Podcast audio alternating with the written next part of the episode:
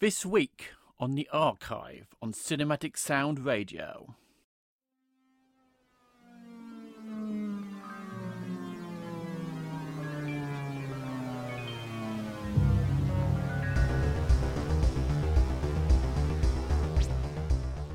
Today, on another packed show, we have four new releases and four trove from the archives.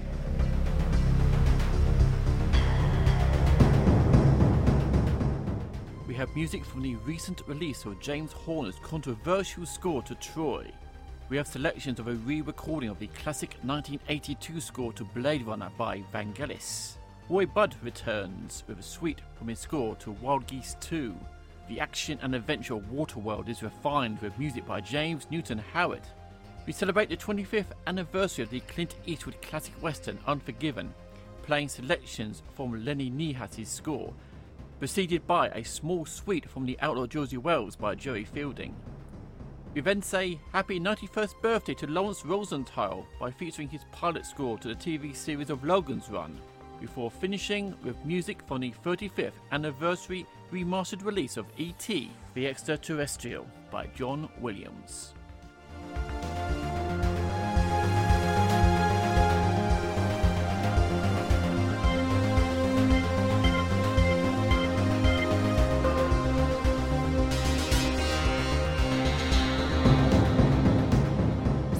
My name is Jason Drury. Thank you very much for listening. Sit back, relax, and leave folding home until later as this week's archive from Cinematic Sound Radio begins. Now.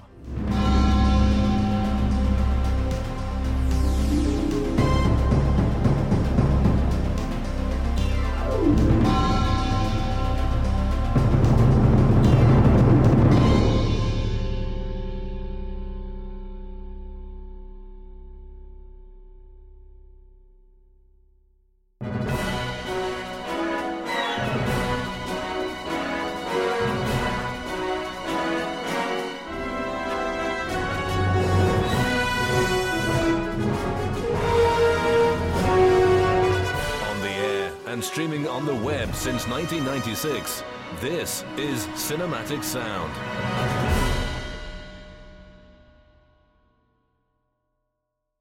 Hello, everyone, and welcome to this week's delve into the Cinematic Sound Radio's archive.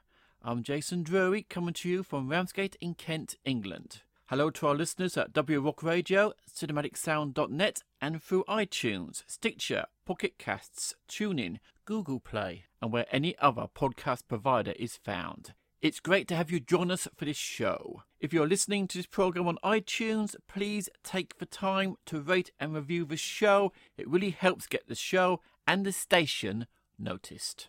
This version of Cinematic Sound Radio is dedicated to new releases and new recordings of older scores from film and television. During each program, I will also mine the vast film music archive with my very own Cinematic Sound Radio shovel to unearth beloved favourites and forgotten gems. As I said earlier, we have eight scores to go through, including four new releases from specialist soundtrack labels.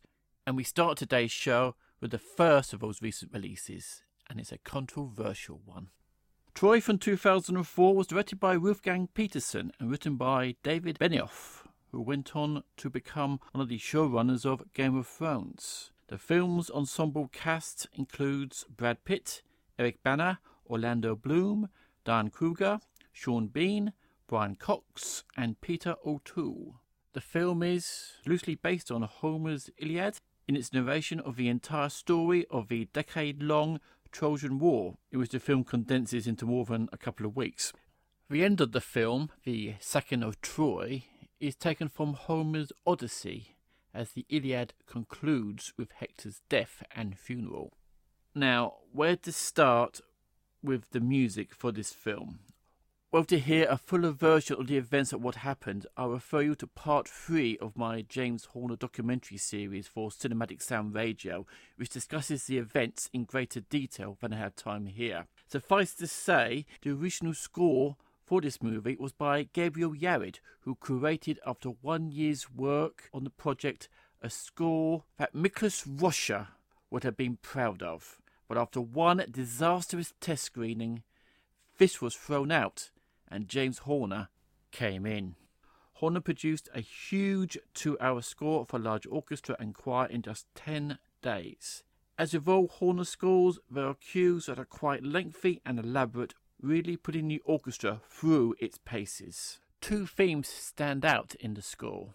The love theme of Achilles and Briseis, which eventually appears in its complete form as the end credit song, I Remember. And secondly, an ever rising motif, mainly in the brass, which heralds the appearance and heroics of Achilles, which was allegedly borrowed from the Sanctus of Benjamin Britten's War Requiem. In fact, music critic Alex Ross claims that large portions of the score were essentially plagiarized from works by Shostakovich and Prokofiev.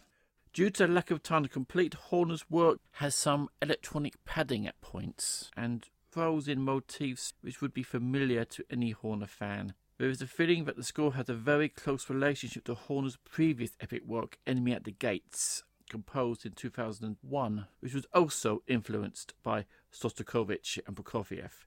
But listening to the score in its near complete form from the new two CD set from Intrada, two cues of the score were not available for licensing. My personal view of the score has improved. It is not Horner's greatest epic score. Braveheart is that by a considerable distance, but considering the constraints going into it, it is truly a sensational work. I do, however, still have a great deal of sympathy for Gabriel Yared, who, in my opinion, produced a similar score to this, but was thrown out for being old fashioned.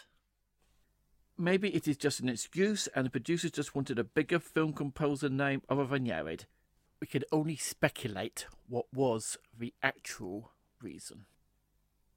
So, without further ado, here is music from the recently released expanded 2 CD edition from Intrada of the original motion picture score to Troy. Music composed and conducted by James Horner.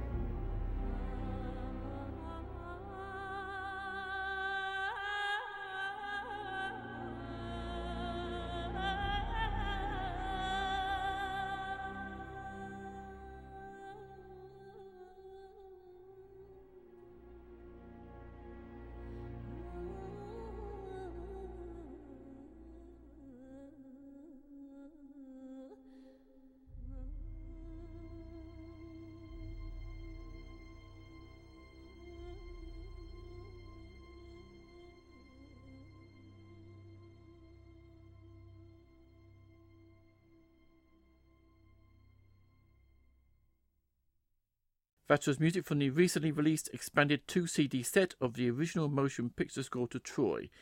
Music composed and conducted by James Horner, which is available on Intrada Records.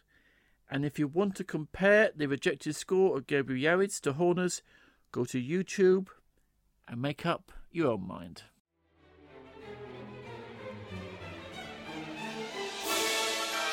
On the air and streaming on the web since 1996, this is Cinematic Sound. Welcome back.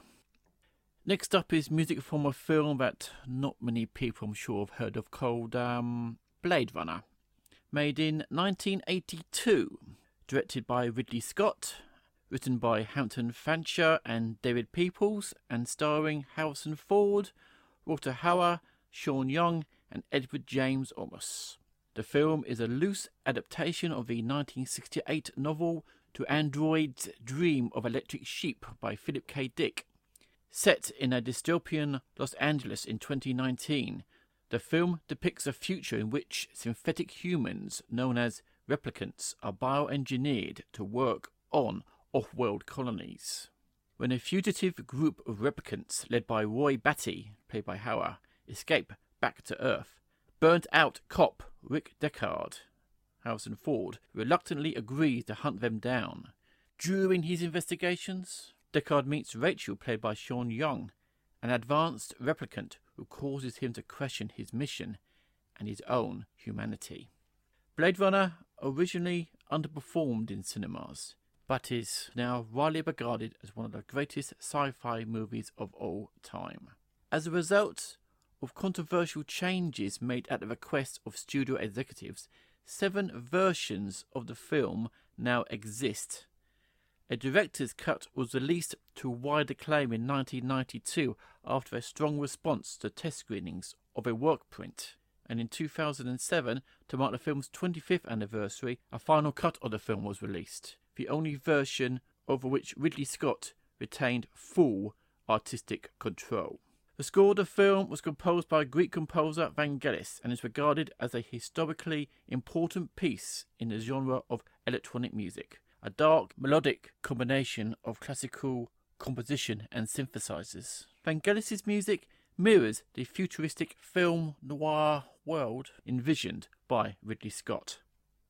Vangelis' score has been released in several different incarnations, but none of them are accurate representations of what is heard in the original 1982 film, largely because of a dispute between Vangelis and Scott over the director's use of his music in the film. A proper soundtrack of the score has never been commercially issued. Even the three disc 25th anniversary set contains dialogue, sections of music not used in the film, and on the third disc, music inspired by Blade Runner, but not the complete score of the film.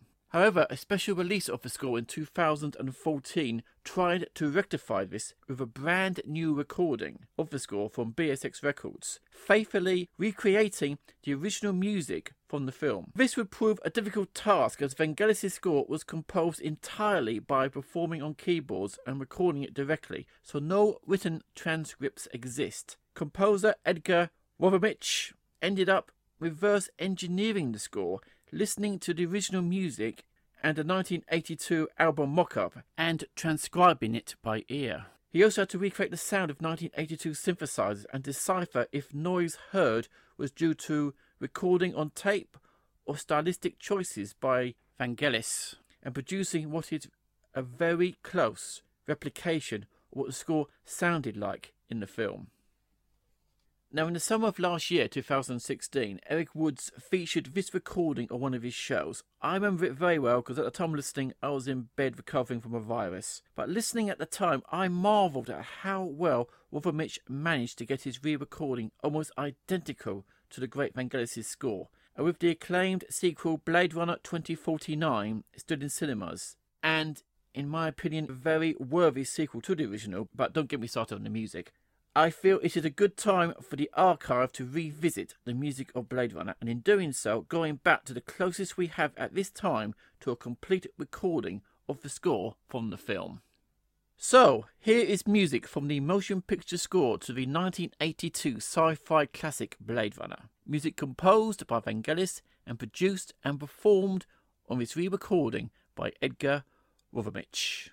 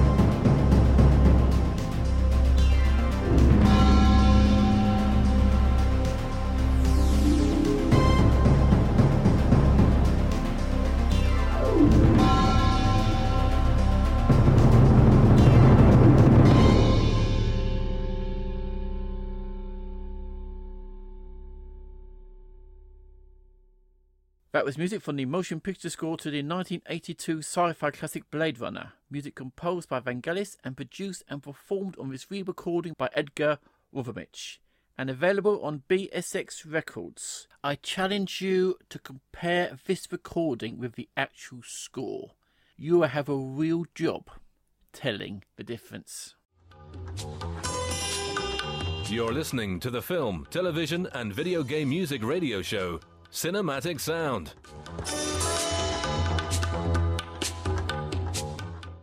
Welcome back to the show.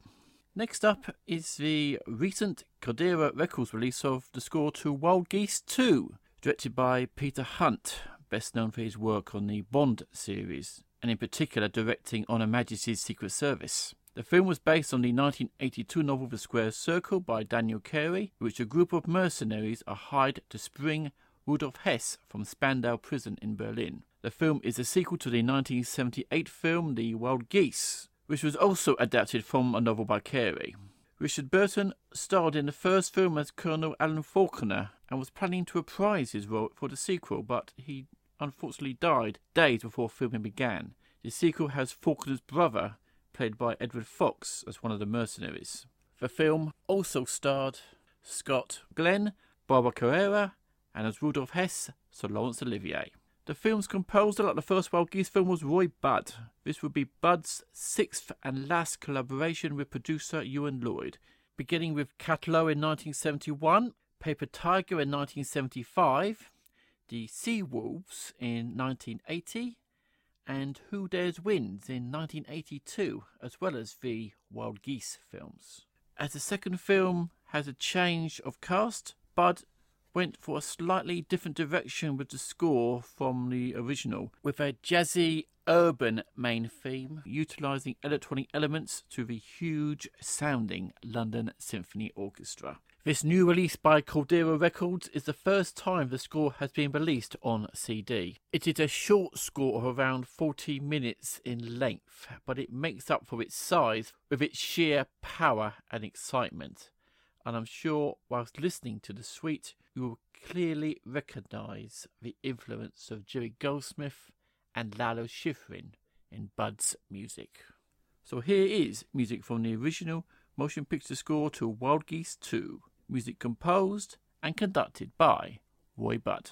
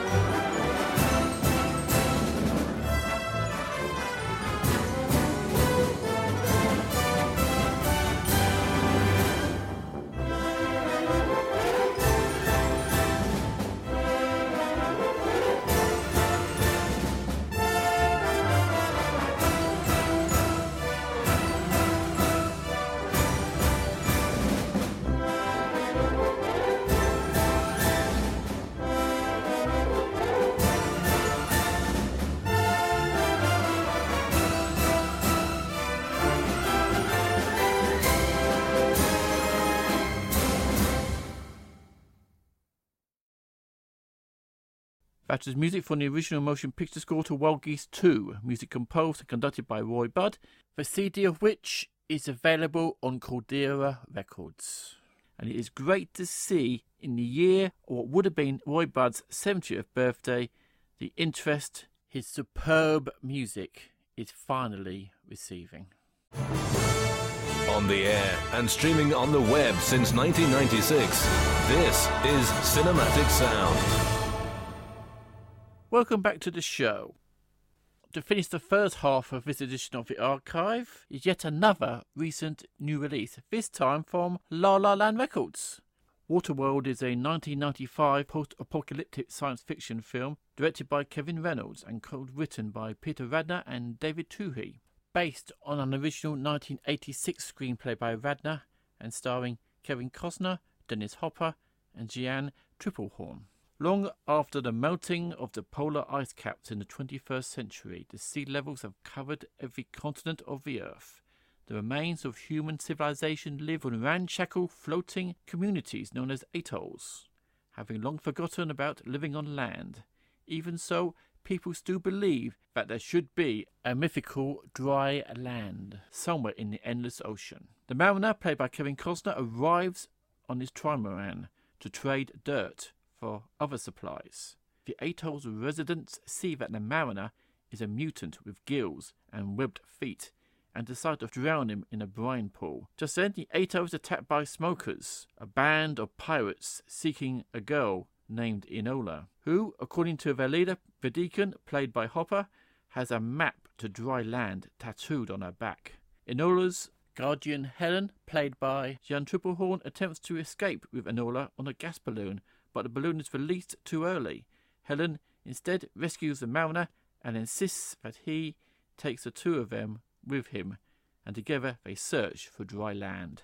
The film's production was plagued by a series of cost overruns and production setbacks, which caused the initial budget of $100 million to finally soar to an estimated $175 million, at the time making it the most expensive film ever made. Kevin Reynolds receives full credit as director, but he did leave the project as star Kevin Costner was constantly plaguing him with what he described as an unwanted backseat driver mentality in nearly every single scene, to the point that Reynolds left the project and Costner himself continued it.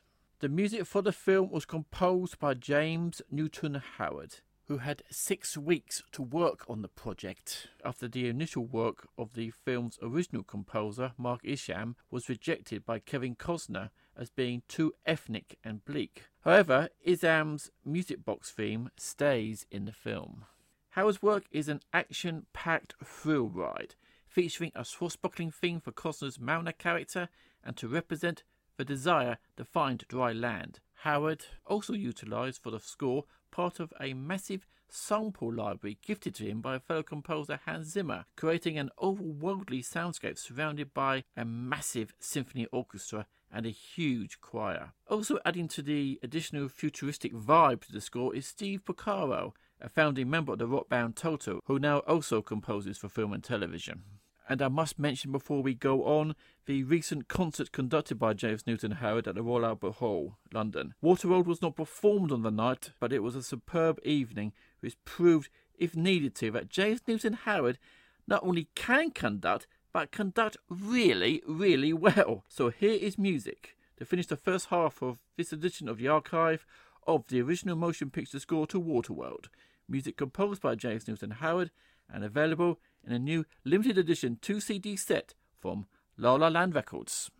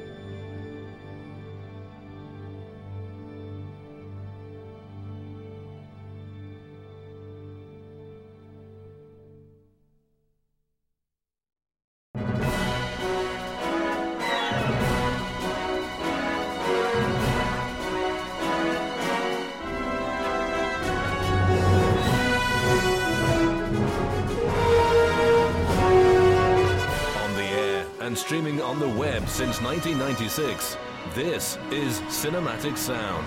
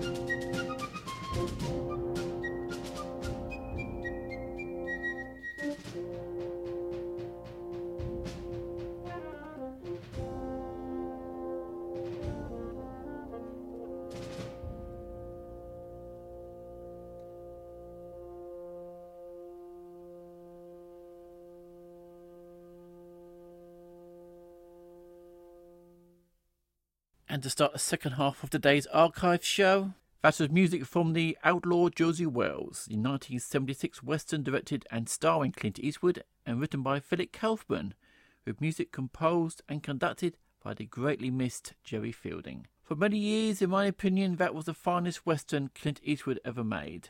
But in 1992, that opinion changed when Eastwood produced, directed, and starred in Unforgiven.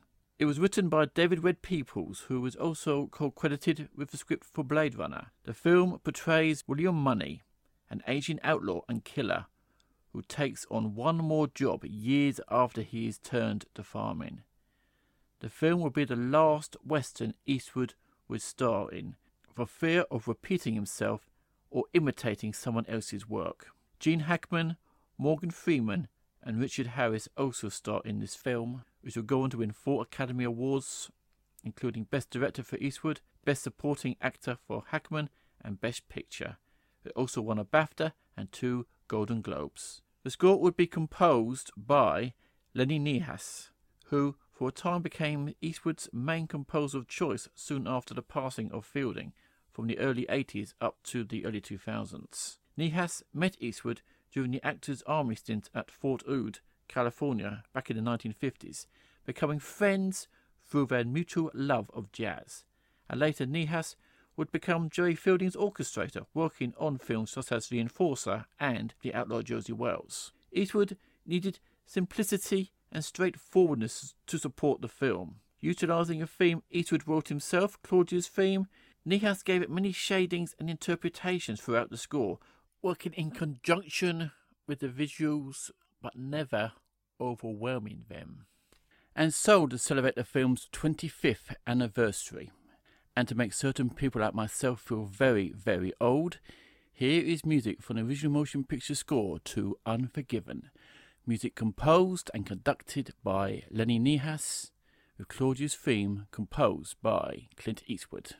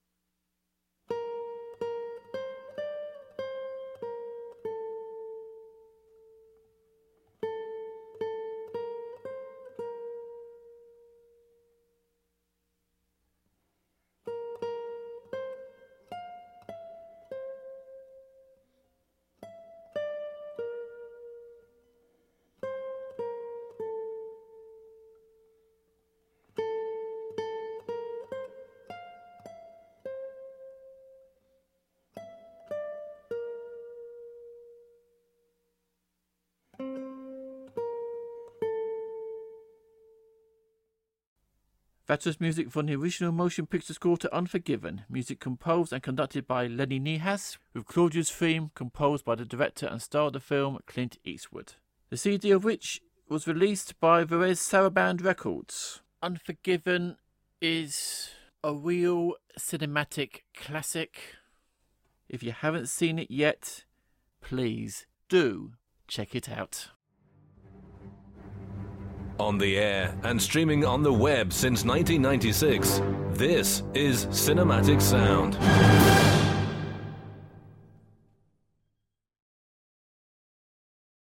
Welcome back to the archive. Hope you're enjoying today's show. I am. For this week's delve into the TV votes, I decided to use the segment to celebrate the 91st birthday of one of film music's greatest melody makers, Laurence Rosenthal. Born in 1926, Rosenthal received a classical education and began scoring documentaries for the US Air Force in the Korean War. He then started composing for the Broadway Theatre in the 1950s, before moving to films with works like The Miracle Worker in 1962, Becket in 1964, Rooster Cogburn in 1975, The Return of the Man Called Horse in 1976, Meteor in 1979, and Clash of the Titans in 1981. Rosenthal was also prolific in the medium of TV, in particular in the 1980s, scoring historical miniseries such as George Washington in 1984, Peter the Great in 1986, and Mussolini the Untold Story in 1985. The composer also scored TV series such as Fantasy Island, The Young Indiana Jones Chronicles, and this one, the short lived 1977 sci fi series Logan's Run. This was a spin off of the 1976 film of the same name based on the novel by William F. Nolan and George Clayton Johnson and scored memorably by Jerry Goldsmith. So Rosenthal knew he had a tough act to follow for the TV version. The series starred Gregory Harrison as the title character, Logan 5, and Heather Menzies as Jessica 6. The series maintained the basic premise and visual style of the film in that Logan and Jessica escape the City of Domes so that they will not have to die once they reach the age of 30. However, the series differs from the plot of the movie in various ways and depicts Logan and Jessica on the run in each episode in various locations on future Earth as they search for the mythical place known as Sanctuary. Logan and Jessica are also assisted in each episode by an android called Rem, played by Donald Moffat, who does not appear in the film version. The series lasted only 14 episodes before it was cancelled. Rosenthal scored the series pilot, a suite of music you will shortly hear, and three of the episodes. Other scored episodes of the series were composed by Jerrold Immel, Bruce Broughton, and Jeff Alexander. When I saw the pilot, said Rosenthal in an interview, I realised it wasn't exactly the same atmosphere as the movie. And somehow I got a good feeling about it. The main theme from the show came to me while I was watching the pilot right off the bat. Rosenthal's music is symphonic in nature with an orchestra of 25 musicians. He also employed synthesizers into the mix, particularly for the main title, the Yamaha E5, which creates the memorable siren call in the main title and some of the musical futuristic elements in the series. As the music you are about to hear is part of the pilot score, I have left the full version of the main theme to the end of the suite as Rosenthal develops the theme throughout the pilot score. So, the archive celebrates the 91st birthday of Laurence Rosenthal by playing music from his pilot score to the 1977 sci fi series Logan's Run.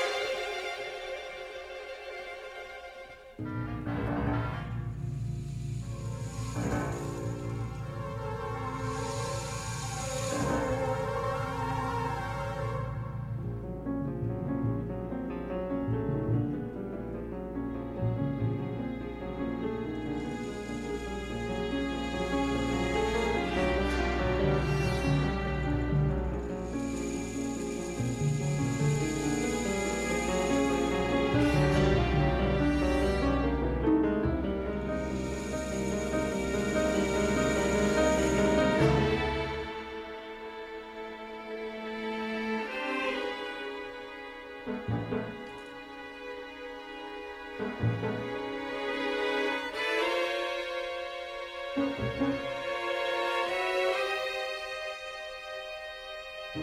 you.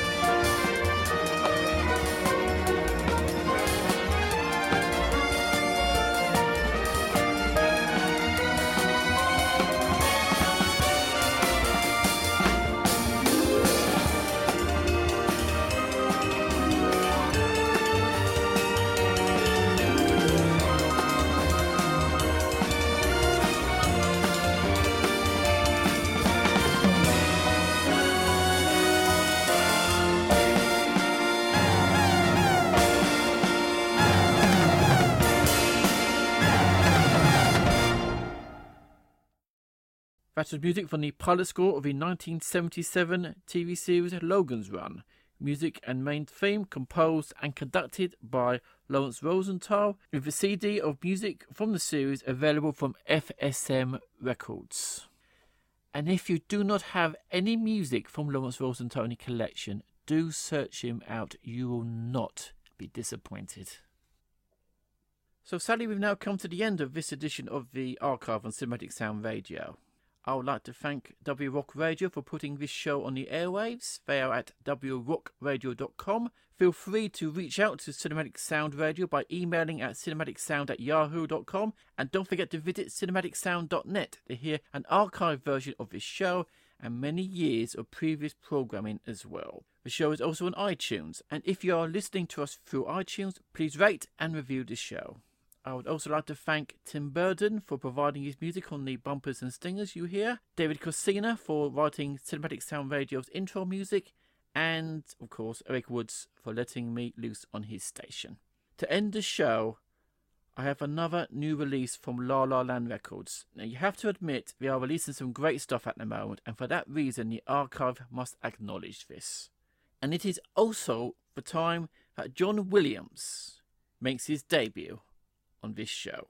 It had to happen sooner or later, and what a score to open his account. Music from the 35th anniversary remastered edition of his score to E.T. the Extraterrestrial. If for some incredible reason you do not know, E.T. the Extraterrestrial, made in 1982, was co produced and directed by Steven Spielberg and written by Melissa Mathison and starred Henry Thomas, Dee Wallace, Robert McNaughton, Drew Barrymore, and Peter Coyote.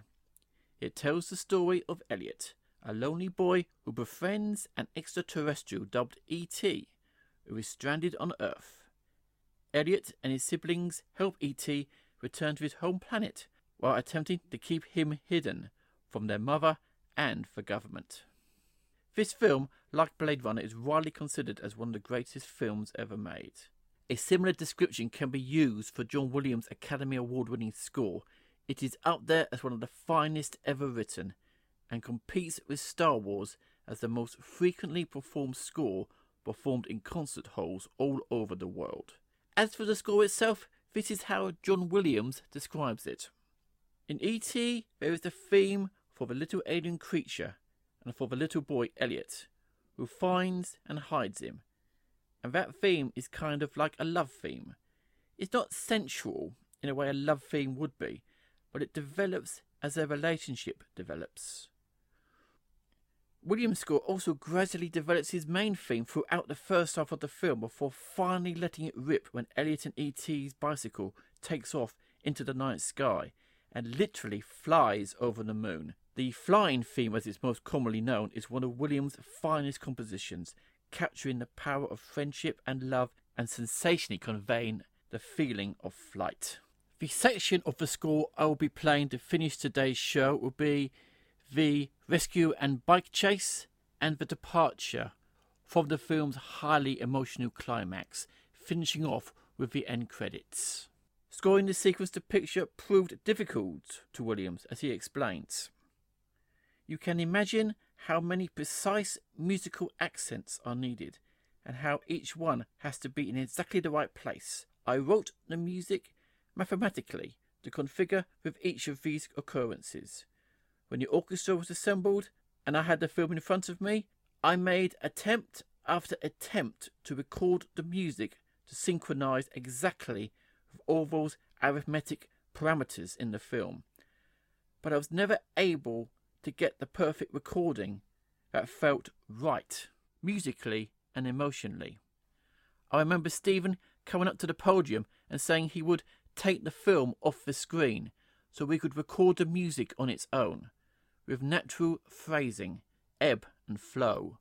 When we had the musical performance we felt gave us the most lift and the most sense of exaltation, Steven then made a few editorial adjustments to conform the film to the music.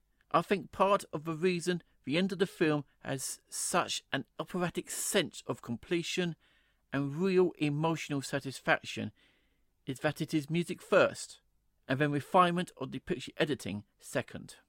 What this collaboration produced is one of the greatest meldings of cinematic image and music in the history of cinema. From the 1982 album notes, Steven Spielberg wrote this John's score to the movie E.T. is unlike any of his others.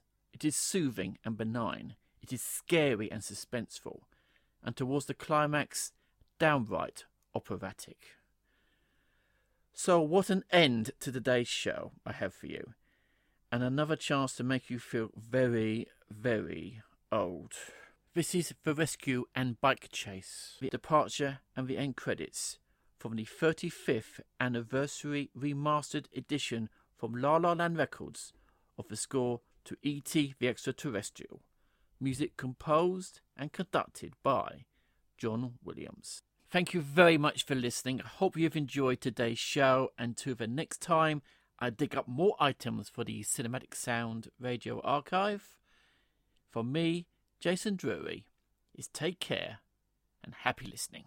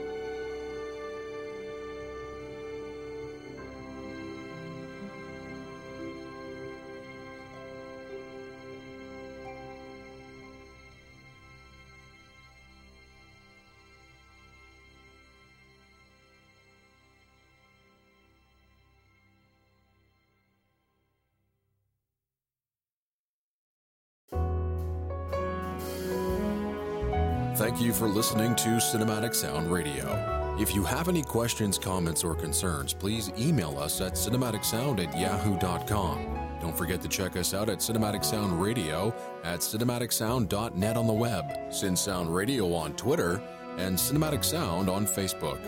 And if you listen to us on iTunes, why don't you take a moment right now and rate the show and write a brief review? All reviews help us get noticed on iTunes. And don't forget to tell all your friends about the program as well. Share this show on your favorite social media network. We really appreciate all the support. And don't forget to check out our affiliate at WRock Radio at WRockRadio.com.